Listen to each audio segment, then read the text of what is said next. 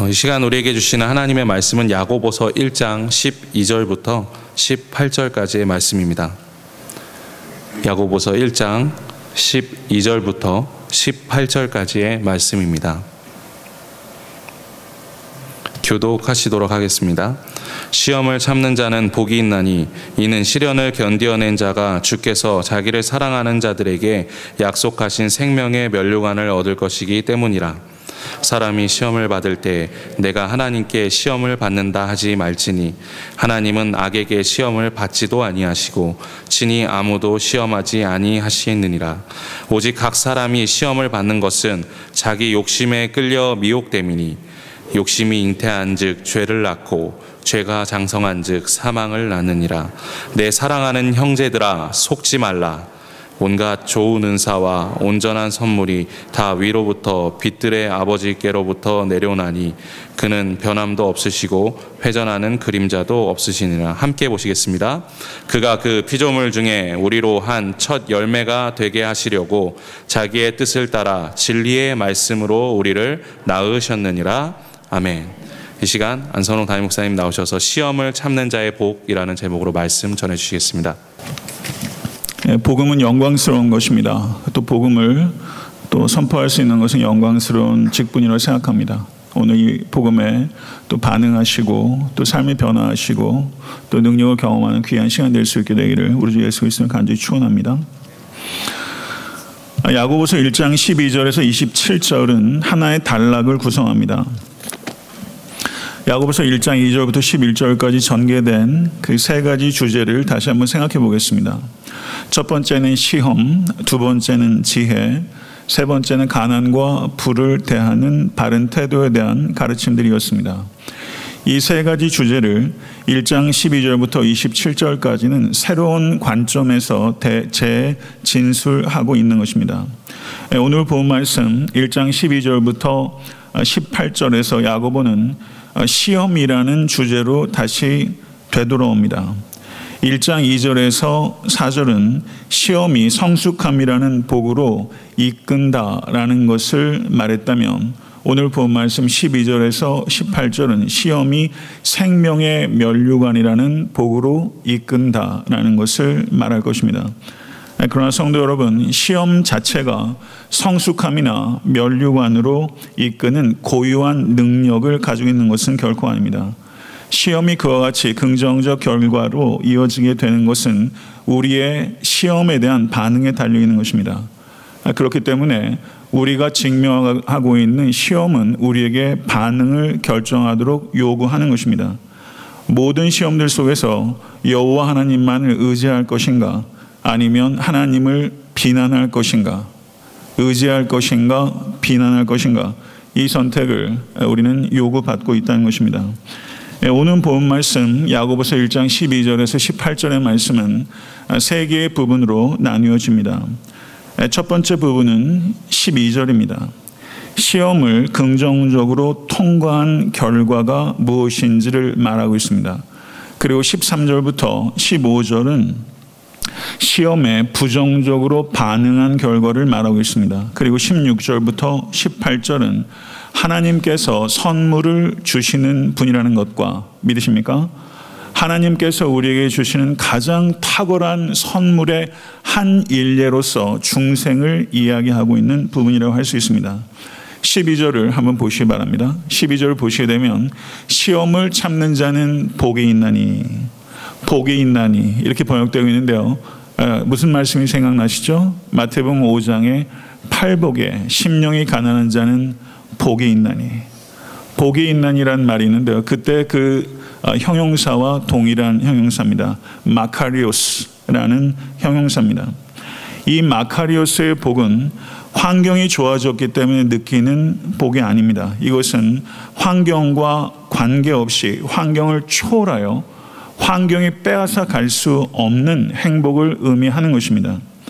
가난도, 위험도, 질병도, 심지어 죽음조차 빼앗아 갈 수 없는 복. 세상이 이해할 수도 세상이 줄 수도 세상이 빼앗아 갈 수도 없는 역설적 복이요 그리고 거룩한 복이 바로 마카리오스의 복이고 여러분과 저에게 예수 그리스도를 통해서 이 복이 부어지고 있는 것을 믿으실 수 있게 간절히 축원합니다. 이 복, 이 마카리오스의 복은 시험에서 면제됨으로 주어지는 것이 아니라 시험을 견뎌냄으로 주어진다고 오늘 우리 본문에서 말씀하고 있는 것입니다. 하나님께서 주시는 복들을 총체적으로 함축하고 있는 표현이 생명의 면류관입니다. 하나님께서 우리에게 주시는 복이 총체적으로 응집되어 있는 표현, 그것이 생명의 면류관인 것이죠. 면류관, 이 단어가 성경에 나오는 용례들을 찾아보는 것은 제게도 감동적이었습니다. 고린도전서 5장 9장 25절을 보게 되면 승리자의 면류관이라는 표현이 있습니다. 디모데후서 4장 8절을 보게 되면 의의 면류관이라는 표현이 있습니다. 베드로전서 5장 4절을 보면 영광의 면류관이라는 표현이 있습니다. 이와 같이 생명의 면류관, 의의 면류관, 영광의 면류관. 이것을 문법적으로 말하냐면 소유격이라고 이야기하는 거죠. genitive. 소유격이라고 말하는데 성경 원어에서 소유격을 해석하는 방식은 굉장히 다양합니다. 이걸 해석적으로 저희가 결정을 해야 되는데 여기에 나오는 이 소유격은 동격의 소유격입니다. 그래서 생명의 면류관을 해석을 하게 되면 생명이라는 면류관 이렇게 이해하면 어, 보다 분명하게 이 소유의 의미를 우리가 이해할 수 있다는 것이죠. 생명이라는 면류관이 우리를 기다리고 있는 줄 믿습니다. 그러나 성도 여러분, 세상 사람들은 이 생명이라는 면류관의 진가를 알지 못합니다. 이 생명의 면류관이란 이 보상의 가치는 오직 참된 그리스도인들만이 아는 것입니다. 아멘. 믿으십니까? 면류관에 대한 소망은 시험을 당할 때 인내를 할 수 있는 주요한 원천 가운데 하나입니다. 그렇지만 성도 여러분, 인내의 진정한 원천은 멸류관이라는 보상이 아니라 주님에 대한 사랑인 줄로 믿습니다. 이것을 우리는 깊이 생각해야 되는 것입니다. 우리는 참된 그리스도인으로서 장차받을 멸류관 때문에 인내하는 사람들이 아니라 우리에게 멸류관을 주시기 위해서 가시 멸류관을 쓰신 주님을 사랑하기 때문에 인내하는 자들이 되어야 할 줄로 믿습니다. 아멘. 그래서 참된 성도에게 있어서 인내의 진정한 동기는 멸류관이 아니라 주님께 대한 사랑입니다. 이것을 야고보 사도는 1장 12절 하반절에 이렇게 요약하고 있습니다. 1장 12절 하반절을 거기 이는 시련을 견디어낸 자가 거기서부터 한번 읽겠습니다. 이는 시련을 견디어낸 자가 주께서 자기를 사랑하는 자들에게 약속하신 생명의 면류관을 얻을 것이기 때문이라. 아멘. 누구에게 약속하셨어요? 주께서 자기를 사랑하는 자들에게 약속하셨어요. 우리의 정체성은 무엇입니까? 주를 사랑하는 자들이에요. 이것이 우리의 인내의 진정한 원천이라는 것을 믿으시고 어, 성도 여러분 선포하실 수 간절히 축원합니다. 은퇴하고 사별한 나이 드신 고독한 한 영혼이 있었어요. 그런데 이분이 혼잣말처럼 이렇게 질문을 했습니다. 내가 홀로 남겨진 이유는 주님께서 내게 아직 시키실 일이 있으시기 때문이겠죠. 그렇지 않으면 하나님께서 왜 나만 홀로 세상에 남겨두셨겠습니까? 이렇게 질문을 했어요. 근데 이 질문을 극률의 마음을 가지고 들었던 한 그리스도인이 이 사람에게 이렇게 대답했어요. 하나님은 어떤 일을 하라고 당신을 남겨두신 것이 아니라 여전히 하나님을 사랑하라고 남겨두신 것입니다. 그저 또 한해 하나님을 더 사랑하라는 뜻입니다. 아멘. 아, 제가 이 내용을 아, 책을 통해서 읽으면서 저한테 얼마나 감동이 되는지요. 성도 여러분, 우리가 또 한 해를 살아갈 수 있다면 그것은 무엇을 하라는 뜻이기 이전에 하나님을 또 한 해 더 사랑하라는 뜻이다. 이것이 여러분의 마음속에 큰 감동으로 다가갈 수 있는 이 아침 될 수 있게 간절히 소원합니다. 성도 여러분, 우리는 땅을 겨냥하지 않습니다. 우리는 하늘의 면류관을 겨냥하는 사람입니다. 그리고 면류관을 향해서 나아가는 우리의 발걸음은 빨라져야 합니다.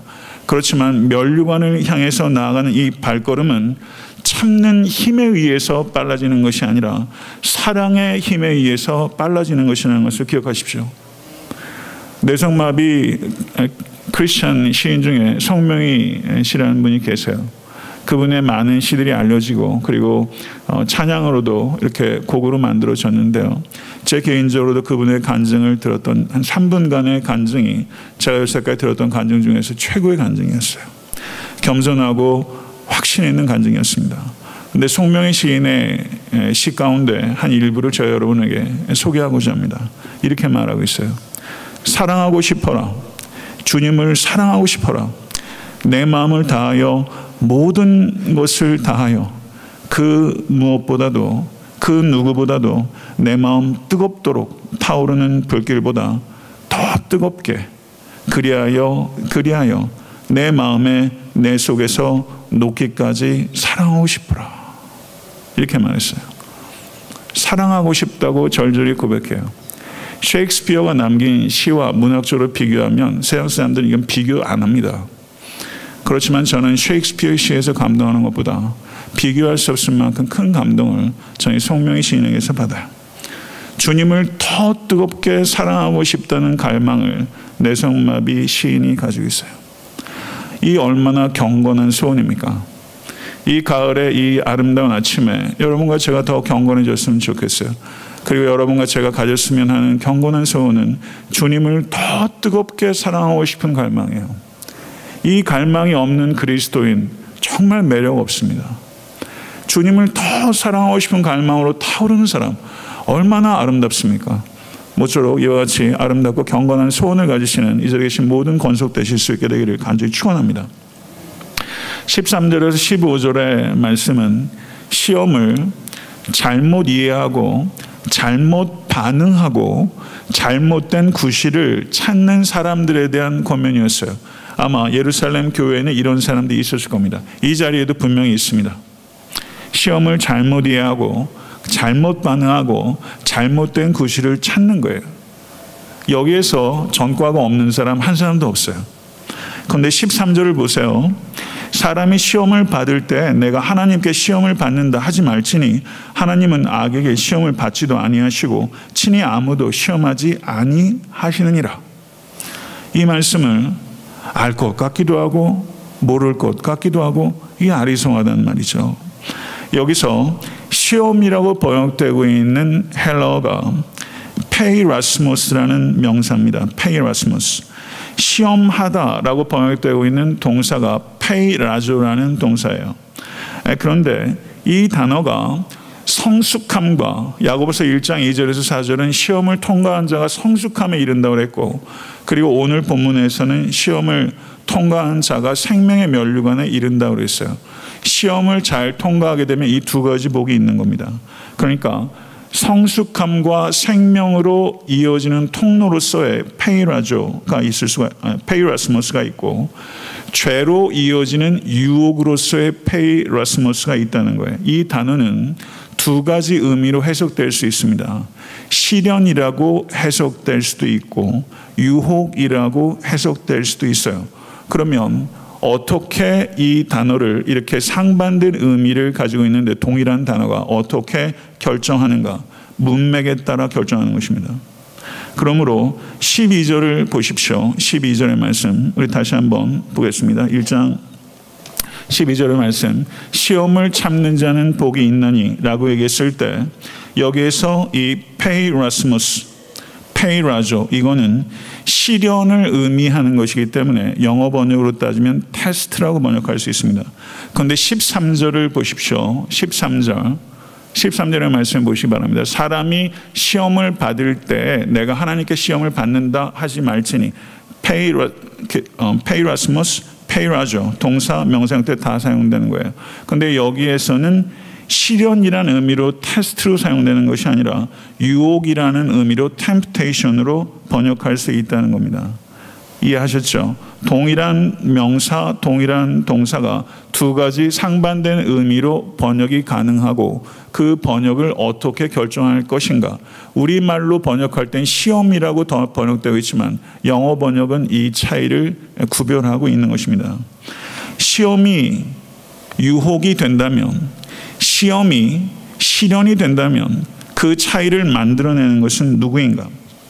시험이 유혹이 된다면 그렇게 한 책임은 하나님께 있는 것이 아니라 인간의 욕심에 기인하는 것이다. 이것이 야고보서의 선언인 것입니다. 여러분과 제가 시험에 직면했을 때, 여러 가지 시험을 당했을 때, 여러 가지 트라이얼을 우리가 만났을 때, 그것이 테스트로 돼서 나를 성숙함과 생명의 면류관으로 이어지는 통로로 쓰임 받게 될 것인가?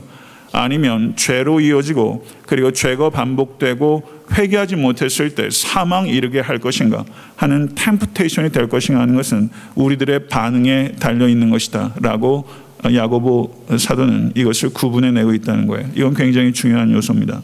성도 여러분, 야고보가 말하는 것은 하나님께서는 절대 시험하지 않는다 그런 뜻이 아닙니다. 당장 여러분들 아시는 대로 창세기 22장에서 하나님께서 아브라함을 시험하셨고 광야에서 이스라엘을 시험하셨고 그렇죠. 출애굽기 16장 4절입니다. 그렇지만 아브라함은 시험을 통해 믿음의 견고함을 드러냈다면 이스라엘은 시험을 통해 믿음의 연약함을 드러냈습니다. 아브라함에게 시험은 성숙으로 이어지는 통로였다면 이스라엘에게 있어서 시험은 원망으로 이어지는 유혹이 된 것입니다. 하나님의 의도는 시험을 통해서 우리의 믿음을 강하게 하는 것이지 시험을 통해서 우리의 믿음을 파괴하려고 하는 것이 아니라는 것을 기억하실 수 있는 여러분과 될수 간절히 바랍니다. 모쪼록 여러 가지 시험이 닥쳐올 때 믿음과 인내로 대처하십시오. 그러면 성숙과 생명의 면류관을 받게 될 것입니다. 잘못된 태도로 대처하게 되면 해로운 결과, 매우 심각한 결과에 도달할 수 있는 것입니다. 그리고 이 시험에 대해서 잘못된 태도로 반응하는 것 중에 하나가 그 유혹에 굴복하게 된 그 변명을 하나님께 돌려버리는 것입니다. 최초로 이 죄를 범한 사람이 누굽니까? 아담입니다. 하나님이 주셔서 나와 함께 있게 하신 여자 그가 그 나무 열매를 내게 주므로 내가 먹었나이다. 창세기 3장 12절입니다. 하나님께서 우리를 시험하시는 것은 이 시험을 통과하여 복을 받게 하기 원하시기 때문입니다. 그러나 그 반대의 결과로 화를 입게 된다면 그것에 대해서 비난받을 대상은 결코 하나님이 될 수 없습니다. 이것을 야고보 기자는 이렇게 하나님의 성품을 상기시킵니다. 13절 하반절을 한번 보시 바랍니다. 13절 하반절 하나님은 악에게 시험을 받지도 아니하시고 친히 아무도 시험하지 아니하시느니라. 아멘. 이 뜻은 하나님은 어떤 악의 유혹에도 영향을 받지 아니하시고 악을 행하도록 우리를 유혹하시지도 않는 분이시라는 것을 선언하는 것입니다. 그럼 성도 여러분 가운데 이런 질문을 하신 분이 있으실 거예요. 목사님, 마태복음 4장 보니까 예수님께서 시험 당하셨는데요. 그럼 오늘 본문과 상충되지 않습니까? 이런 질문을 하실 수 있겠죠. 그러면 예수님께서 시험 받으신 것에 대해서 우리가 신학적으로 어떻게 이해할 수 있는가? 오늘 본문은 그 문제를 다루지 않기 때문에 제가 길게 얘기하지 않겠지만 교회 전통에서 핵심적으로 이해할 때 예수 그리스도께서 광야에 시험 당하시는 것은 예수 그리스도의 신성이 시험 당한 것이 아니라 예수 그리스도의 인성이 시험 당한 것이다 라고 이해하고 있고 그 이해는 바르고 적절한 것인 줄로 믿습니다. 14절의 말씀을 보시죠. 14절의 말씀을 보게 되면 오직 그 사람이 시험을 받는 것은 자기 욕심에 끌려 미혹 때문이 라고 말하고 있는데 14절의 제일 앞에 사실은 성경 원어로 그러나 라는 접속사가 있습니다. 우리가 유혹에 무너지게 된 진정한 출처가 무엇인가? 하나님께 원인을 돌릴 수 없다. 그러나 라고 말하면서 유혹의 진짜 출처를 밝히고 있는 것이죠. 그것이 무엇입니까? 바로 욕심이라는 것입니다. 그렇다면 저는 이 욕심에 대해서 이야기하기 전에 한 가지 중요한 질문을 던지겠습니다. 반대로 마귀가 나를 그렇게 만들었다. 이렇게 말해도 되는 것입니까? 마귀가 나를 그렇게 만들었다. 성도 여러분 주의 있게 경청하십시오. 유혹의 배후에는 마귀가 있습니다. 분명히 그러합니다. 믿으십니까? 그런데 마귀는 어떤 사람들이 여러분과 제가 우리의 의사와는 상관없이 죄를 짓도록 강제하지 못합니다. 그것은 죄에 대해서 나의 책임을 거부하고 마귀에게 책임을 전가시키는 실제 마귀가 할 수 없는 일을 마귀가 했다고 이야기하는 잘못된 부정적인 상황들을 만들 수 있다는 거예요. 유혹에 굴복한 책임을 하나님께 돌리는 것을 신성모독 혹은 불경건이라고 할수 있다면 유혹에 넘어진 직접적인 책임을 마귀에게 돌리는 것은 무책임에 해당할 수 있습니다. 우리가 유혹에 굴복한 것에 대해서 탓할 대상을 찾아야 된다면 그것은 본질적으로 나 자신이라고 할 수 있는 것입니다. 이것을 우리는 깊이 생각해야 합니다. 여기서 욕심이라고 번역되고 있는 성경 원어는 에피수미아라는 단어입니다. 근데 욕심이라고 번역된 이 에피스미아라는 단어는 중립적입니다. 이 자체는 좋은 것일 수도 있고 나쁜 것일 수도 있습니다. 그런데 성경에서 대부분 이 욕심은 부정적인 의미로 사용됐습니다. 그래서 욕심이 육적이고 이기적이고 세상적이고 악한 욕망을 가리킬 때 이 에피스미아라는 단어가 사용됐어요. 그러면 오늘 본문에서 나오는 이 에피스미아, 이 욕심은 이렇게 정의할 수 있습니다. 하나님을 추구하는 것을 방해하는 모든 것에 대한 강력하고 부정적인 갈망, 그것이 욕심이고, 여러분과 저의 영혼에는 이 욕심의 샘이 있습니다. 그리고 이 욕심의 샘에서 끊임없이 샘물이 솟구칩니다. 한 사람도 예외가 없습니다. 이 샘에 대해서 이 샘의 심각성을 적나라하게 노출하는 것이 출애굽기에 기록되고 있는 십계명 중에 열 번째 계명 탐내지 말라. 이것은 우리의 영혼 가운데 이 솟구치는 욕심의 샘의 실체를 폭로하고 있는 것입니다. 십계명의 제일 마지막 계명의 이 욕심의 문제를 다루고 있다는 것은 모든 다른 범죄가 사실은 이 샘에서부터 나온다는 것을 경계하고 있는 것이죠. 이 욕심이 어떤 일들을 우리에게 합니까? 오늘 말씀으로 다시 돌아가시죠. 끌고 미혹한다. 두 가지 동사가 사용됐어요. 끌고 미혹해요. 굉장히 강력한 동사입니다. 강력하게 끌고 미혹한다는 것은 낚시질을 하다 이런 뜻이에요. 여기에 덜커덕 넘어가는 거예요. 그리고 그 다음에 욕심에 끌리고 미혹된 결과가 기록되어 있는 것이 15절인데 15절을 한번 보시 기 바랍니다. 15절 같이 한번 읽겠습니다. 욕심이 잉태한 즉 죄를 낳고 죄가 장성한 즉 사망을 낳느니라. 그런데 영어 번역에는 저 앞에 then이라는 어, 접속사가 있어요. then 15절 앞에. 우리 번역에는 아무래도 우리 말이 접속사를 많이 생략하는 경향이 있기 때문에 논리적 흐름이 좀 이렇게 빈곤해질 때가 있어요. 여기에는 에이타라는 접속사가 사용돼서 then 영어로 then 그리고 우리말로 번역하려면 그러자 그런 후 이렇게 되는 거죠.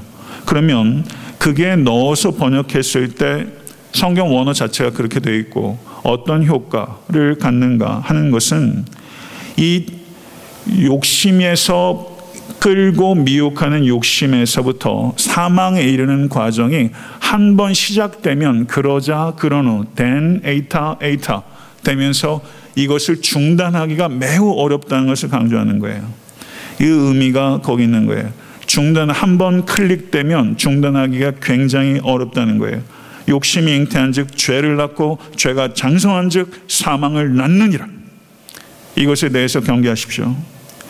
욕심이 가져올 수 있는 삶의 황폐함이 얼마나 심각할 수 있는지에 대해서 이야기하고 있는 것이죠. 매우 급진적으로 그리고 매우 파괴적으로 욕심의 결과가 이어지게 된다는 것을 성경 우리에게 경계하고 있는 것입니다.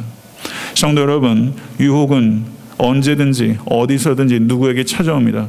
어쩌면 지금 이 순간에도 여러분들은 유혹받고 있을지 몰라요. 유혹을 허용하면 결국 죄를 짓게 되고 죄를 회개하지 않고 계속해서 죄를 짓게 되면 그 결과는 사망이 될 것입니다.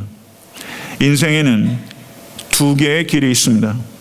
시련을 견뎌내므로 성숙과 멸류관에 이르는 길이 있고 유혹에 넘어감으로 장성한 죄에 이르러 사망에 이르는 길이 있어요.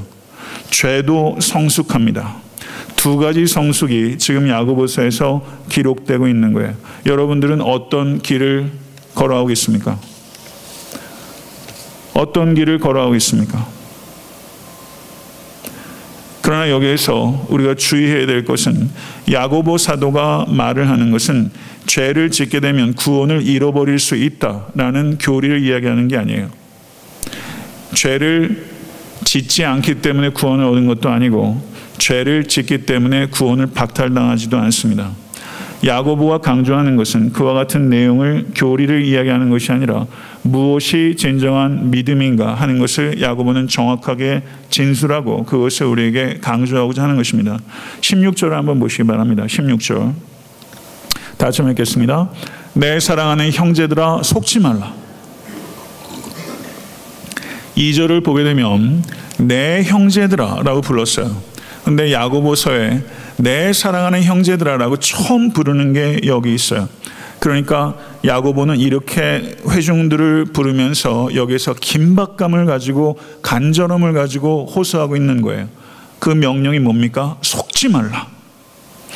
야고보서에 일곱 번째 명령이 13절에 있습니다. 13절을 보시게 되면 거기에 하지 말지니라고 말하고 있는데 이것은 말하지 말지니 이런 뜻입니다. 그 다음에 16절에 속지 말라 이러같이 오늘 본문은 두 개의 명령이 기록되어 있는 거예요. 이게 여덟 번째 명령입니다.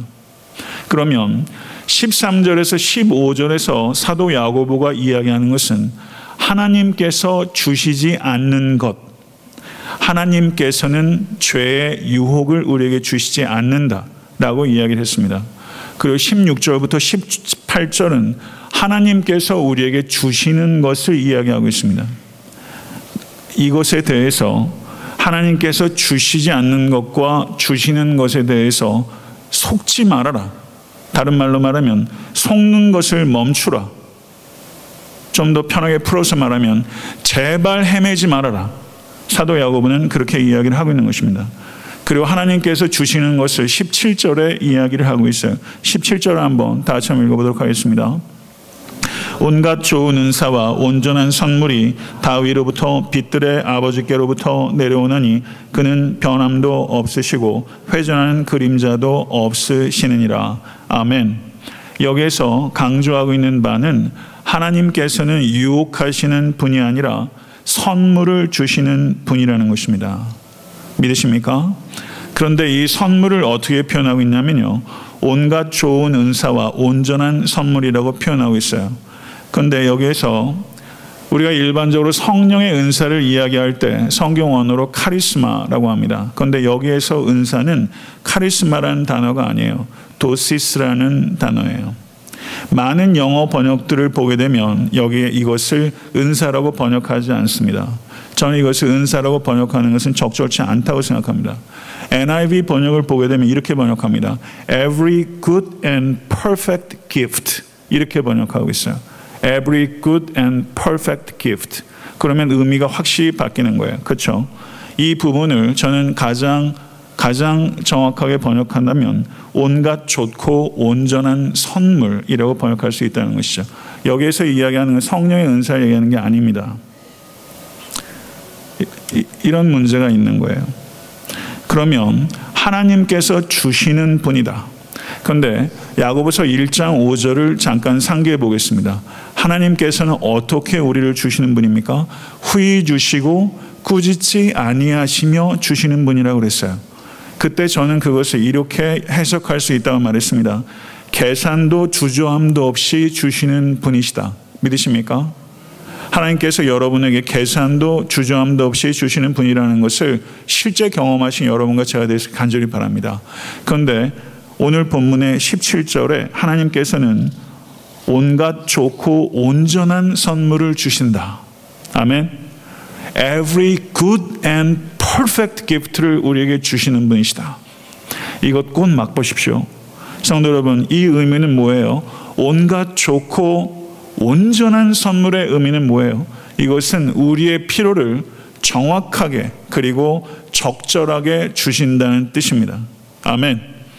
우리의 필요를 정확하게 적절하게 주신다는 거예요. 우리가 좋은 부모 노릇하기가 무조건 아이들한테 퍼주면 되는 게 아니잖아요. 온갖 좋고 온전한 선물을 우리가 부모로서 자녀에게 준다면 자녀의 필요를 정확하게 적절하게 준다는 뜻이 있는 거예요. 우리가 잘줄줄 알아야 됩니다. 준다라는 게 쉬운 게 아니에요. 걔는 선심 써가지고 사람 망치는 꼴가 너무 많습니다. 교육이 그렇게 간단하지 않아요. 그런데 하나님께서 주시는 하나님이시고 아까 말씀드렸던 것처럼 후히 주시고 꾸짖지 아니하시고 그리고 온갖 좋고 온전한 것을 주신다. 우리의 필요를 정확하고 적절하게 주신다. 믿으십니까? 정말 믿으십니까? 하나님께서 나의 필요를 그와 같이 정확하고 적절하게 주시는 하나님. 그런데 이 선물을 주시는 하나님을 사도 야고보는 저를 한번 따라해 보세요. 빛들의 아버지. 성경 전체의 구약과 신약을 다 읽어보세요. 이런 표현이 여기 한 번밖에 안 나옵니다. 빛들의 아버지. 여기도 소유격이죠. 그럼 이 소유격을 어떻게 해석해야 될 거 아니에요? 이게 무슨 뜻이에요? 이건 목적격 소유격입니다. 이것은 어떻게 표현할 수 있냐면 빛들을 창조하신 아버지라는 뜻이에요. 빛들의 아버지는 빛들을 창조하신 아버지. 그러면 이것이 무슨 뜻일까요? 하나님께서 창세기 1장을 생각해 보세요. 태양도 창조하시고 별들도 창조하시고 달들도 하나님께서 창조하신 창조주이신 것을 믿으십니까? 그러면 하나님은 빛들의 아버지세요. 하나님을 빛들을 창조하신 빛이세요. 아멘. 세상 빛들은 변화합니다. 그러나 빛들을 창조하신 빛이신 하나님은 변하지 않으세요. 이것을 하나님의 성품을 다시 한번 사도 야고보가 표현하고 있는데 그것이 그는 변함도 없으시고 회전하는 그림자도 없으시니라. 이게 아리송하더라고요. 저도 이게 이 회전문이 자꾸 머릿속에 떠오르는 거예요. 회전하는 그림자도 없다. 도대체 무슨 말이야? 누구한테 물어봐야 되나 그랬거든요. 잘 무슨 말인지 모르겠더라고요. 그런데 회전하는 그림자라고 번역된 실제 성경 원어를 보니까 트로페스, 아포스키아스마 이런 뜻이에요. 예. 이게 무슨 의미냐면 트로페스는 change라는 뜻을 가지고 있는 변화라는 뜻을 가지고 있는 명사의 소유격입니다. 그러니까 회전하는 그림자라는 것은 이렇게 번역되는 게 맞는 거예요. 변하기 마련인 그림자. 변하기 마련인 그림자. 그림자는 시시각각 변하잖아요. 태양이 어딨냐에 따라서 시시각각 변해요. 우리가 그림자 같지 않습니까? 우리가 얼마나 변하는지 몰라요. 아침과 저녁이 다르고요. 설교가 어떨 땐 은혜롭다고 그러고 어떨 땐 안목사 설교가 변했다고 그러고 이렇게 변해요. 해와 달의 경로가 변해요. 구름에 가려지면 뭐 달도 영락 없고 해도 영락 없어요. 비행기 한번 타보세요. 구름이 쭉 해요. 그러면 구름이 있는 땅은요, 거기가 그늘이 있더라고요. 구름이 없는 땅은 바로 옆인데도 환해요. 얼마 전에도 일식이 일어나면서 우리 바깥에 나가서 다 실험해 봤잖아요. 그냥 태양이 감쪽같이 빛을 잃어버렸어요. 변하기 마련인 빛이에요. 세상의 빛들은 피조된 빛들은 변하기 마련. 빛들을 만드신 아버지신 빛의 빛이신 하나님은 변함도 없으시고 변화되지도 않아요. 변질되지 않아요. 이것을 요한일서 1장 5절은 우리가 그에게서 듣고 그에게 너희에게 전하는 소식은 이것이니 곧 하나님은 빛이시라. 그에게는 어둠이 조금도 없으시다는 것이니라. 아멘. 여러분과 제가 이 하나님을 믿는 거예요. 하나님의 선하심에는 변화도 변동도 없어요. 완벽하기 때문에 온전하기 때문에 그래서 빛들의 아버지이신 하나님께 여러분과 저에게 시험을 허락하실 때 그 시험은 덫이 아니에요. 선물이에요. 믿으십니까? 덫을 놓지 않으세요. 선물이라는 것을 진실로 받아들이실 수 있는 여러분과 저희들이 간절히 축원합니다. 내가 시험을 당했을 때 아, 하나님께서 또 선물을 주시는구나. 이렇게 거시적으로 바라보고 그 시험을 내가 직면하고 대하는 것과 그렇지 않은 것과는 전혀 차이가 있는 거죠. 18절의 말씀을 보게 되면요. 하나님께서 우리에게 주시는 하나님이시다. 그리고 하나님께서 우리에게 every good and perfect gift를 우리에게 주신다. 모든 좋고 온전한 선물을 우리에게 주신다. 그리고 그것을 주시는 하나님은 빛들의 아버지시다. 변화되지 아니하시는 온전한 선하신 하나님이시다. 그 다음에 18절 한번 보겠습니다. 18절 같이 한번 읽겠습니다. 시작. 그가 그 피조물 중에 우리로 한 첫 열매가 되게 하시려고 자기의 뜻을 따라 진리의 말씀으로 우리를 낳으셨느니라. 아멘. 여기도 낳으셨느니라. 사망을 낳는다. 이 단어와 똑같은 단어야. 두 가지 나음이 하나는 영적 죽음을 하나는 영적 생명을 낳는다는 것을 대조하고 있어요. 여기서 갑자기 영적 생명, 중생을 이야기하고 있어요. 왜 이야기가 갑자기 뜬구름없이 나왔을까요?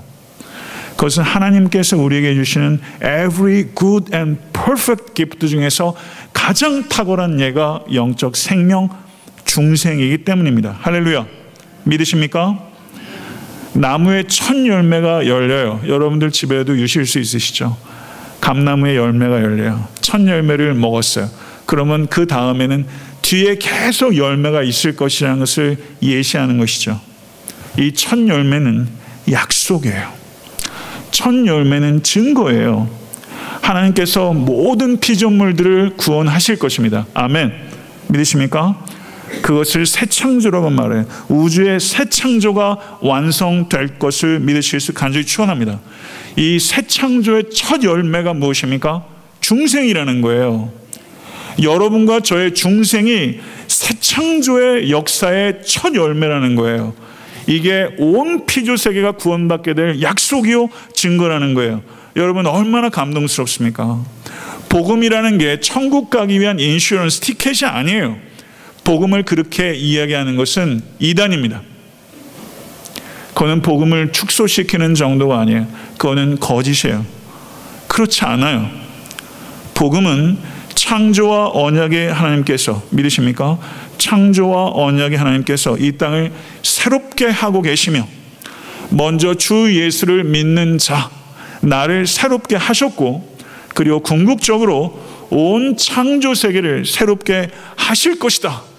라는 큰 맥락에서 복음을 이해해야 하는 거예요. 이게 토 유한겔리온 복음입니다.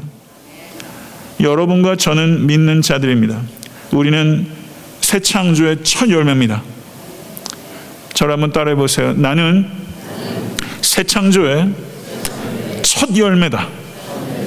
아멘. 얼마나 감격적입니까? 태초에 말씀으로 천하 만물을 창조하신 하나님께서 여기 진리의 말씀으로 첫 열매를 맺으셨다. 여기 진리의 말씀은 토 유한겔리온 복음입니다. 성경에서 진리의 말씀은 복음이에요. 말씀을 맺겠습니다. 우리는 시험 속에서 하나님을 비난할 때가 있었습니다. 그것에 대해서 회개하십시오. 하나님께서는 시험을 견디는 자에게 성숙함과 생명의 면류관을 주십니다. 그리고 시험을 견디는 진정한 동기는 보상인 면류관이 아니라 주님을 향한 사랑이 되어야 합니다. 가장 경건한 소원은 하나님을 더 사랑하고 싶어 하는 갈망입니다. 하나님께서 시험을 통해서 여러분의 믿음을 더 강하고 더 정하게 만들기를 원하십니다. 그런데 우리는 시험을 잘못된 태도로 반응할 때가 많습니다. 하나님께 원망하는 것입니다. 죄의 유혹에 빠진 것의 책임은 하나님이 아닙니다. 나 자신입니다. 욕심이 한번 잉트되면 중단하는 것이 너무 어렵습니다. 욕심은 죄를 낳고 죄는 사망을 낳습니다. 하나님께서는 온갖 좋고 온전한 선물을 주시는 빛들의 아버지이시라는 것을 믿으실 수 간절히 축원합니다. 불변하신 하나님께서 우리에게 허락하시는 시험은 덫이 아닙니다. 선물인 줄로 믿습니다. 하나님께서 우리에게 주시는 가장 탁월한 선물 가운데 하나가 바로 여러분과 저의 영적인 출생인 중생입니다. 이 중생은 만물의 회복의 신호탄인 줄로 믿습니다. 사랑하는 성도 여러분, 하나님은 여러분과 제가 절대 통과할 수 없는 시험을 주시는 분이 아닙니다. 시험이 찾아올 때 참지 못하고 하나님의 선하심을 의심하고 하나님을 멀리 떠나는 거짓 성도가 되지 마십시오. 시험이 찾아올 때 인내하며 하나님의 선하심을 변함없이 신뢰하며 하나님께 가까이 가시는 참된 성도가 되십시오. 그때 여러분들은 복 있는 사람이 되는 것이고 복을 받게 될 것입니다. 우리를 성숙하게 하시고 생명의 면류관을 예비하고 계시는 하나님을 더욱더 사랑하는 것이 우리의 마땅한 도리입니다. 성도 여러분, 이와 같은 성도 되실 수 있게 되기를 우리 주 예수 그리스도는 간절히 축원합니다. 기도하겠습니다. 오늘 주신 말씀을 생각해 보세요. 저는 본문이 가지고 있는 논리적 구조에 따라 성경 말씀대로 증거했습니다. 모쪼록 말씀을 복기하셔야 합니다. 복귀하지 않으면 기억에 남을 턱이 없고 기억에 안 남으면 말씀대로 기도할 수 없고 기억에 안 남으면 말씀을 붙잡고 순종할 수 없습니다. 그러면 변화 일어나지 않습니다. 바둑 두는 사람들도 복귀하는데 우리는 하나님의 말씀을 듣고서 왜 복귀하지 않습니까? 가치가 없습니까?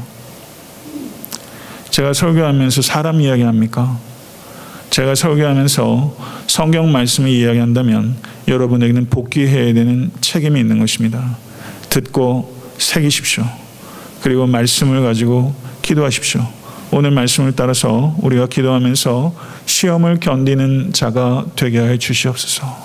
하나님이 주시는 분이라는 것을 믿고 시험이 유혹이 되도록 거짓된 반응을 하지 않도록 그리고 핑계대지 않도록 탓해야 될 사람이 있다면 나 자신이고 내가 회개해야 될 일이지 원망해야 될 일이라는 것을 깨달을 수 있는 여러분과 되어 되시서 간절히 바라고 하나님께서는 모든 좋고 선하신 것을 주시는 선하신 하나님이시라는 것을 진실로 고백할 수 있는 여러분과 제가 될 수 있기를 바랍니다. 잠시 우리 기도하겠습니다. 할렐루야 존귀하신 아버지 하나님 감사합니다. 오늘 또 또 야고보 기자의 아버지 하나님 귀한 생명의 말씀을 통해서 하나님께서 시험을 통해서 우리에게 생명 생명이라는 면류관을 우리에게 허락하시는 줄 믿습니다. 아버지는 우리가 주님을 더욱더 사랑하기를 원합니다. 아버지는 우리는 면류관을 받게 될 것입니다. 그렇지만 우리는 보상 때문에 인내하는 사람이 아니라 주님께서 가시 면류관을 쓰셨기 때문에 가시 면류관을 쓰신 주님을 더욱더 사랑하는 사랑에 반응하는 성도가 될 수 있기를 원합니다. 아버지는 우리 사랑하는 권속들 여러 가지 시험에 닥쳤을 때 우리가 하나님을 사랑하는 자라는 것을 증명할 수 있도록 시험 가운데 죄의 유혹으로 떨어지지 아니하고 시험을 잘 감당하고 이겨서 그 시련 중에서 아버지 우리의 믿음이 참되지고 정결해지고 온전해지고 강건해질 수 있도록 주의 역사에 주시사 아버지 하나님을 기쁘시게 하는 믿음의 사람으로 시험을 통해서 더욱더 아버지 하나님 정금같이 된 모든 권속과 교회가 될 수 있도록 주의 역사하여 주시옵소서. 하나님께서는 모든 좋은 것들 온전한 것들을 우리에게 주시는 줄로 믿사오니 아버지 하나님 우리 사랑하는 권속들에게 이것이 그저 하나님에 대한 지식이 되는 것이 아니라 하나님을 아는 지식이 될 수 있도록 역사해 주셔서 하나님을 경험하고 체험하게 하시고 이 하나님을 더욱더 사랑하고 하나님을 증거하지 않고는 견딜 수 없는 뜨거운 불이 붙게 하여 주시옵소서. 우리가 아버지 하나님 목마른 갈망을 가질 수 있도록 도와주시고 죄된 소원을 버릴 수 있도록 하나님 허락하여 주시사 하나님을 더욱더 사랑하는 것이 우리의 평생의 소원이 될 수 있도록 인도하여 주셔서 내 구주 예수를 더욱 사랑 내 구주 예수를 더욱 사랑하는 우리 모든 권속될 수 있도록 인도하여 주시옵소서. 우리가 감당치 못할 시험을 허락하지 아니하시고 그 시험 중에도 함께하게 하시고 아버지 광야에서 40일 동안 시험 당하심으로 시험 당하는 우리의 모든 감정과 생각과 약함을 경험하신 주님, 주님을 더욱더 사랑합니다. 그 주님과 더욱더 동행하기를 원합니다. 아버지 하나님 감사와 찬양과 영광을 올려드립니다. 우리 사랑하는 모든 지체들에게 성숙함과 생명의 면류관을 부어 주시옵소서. 우리 주 예수 그리스도 이름으로 간절히 기도드렸사옵나이다. 아멘.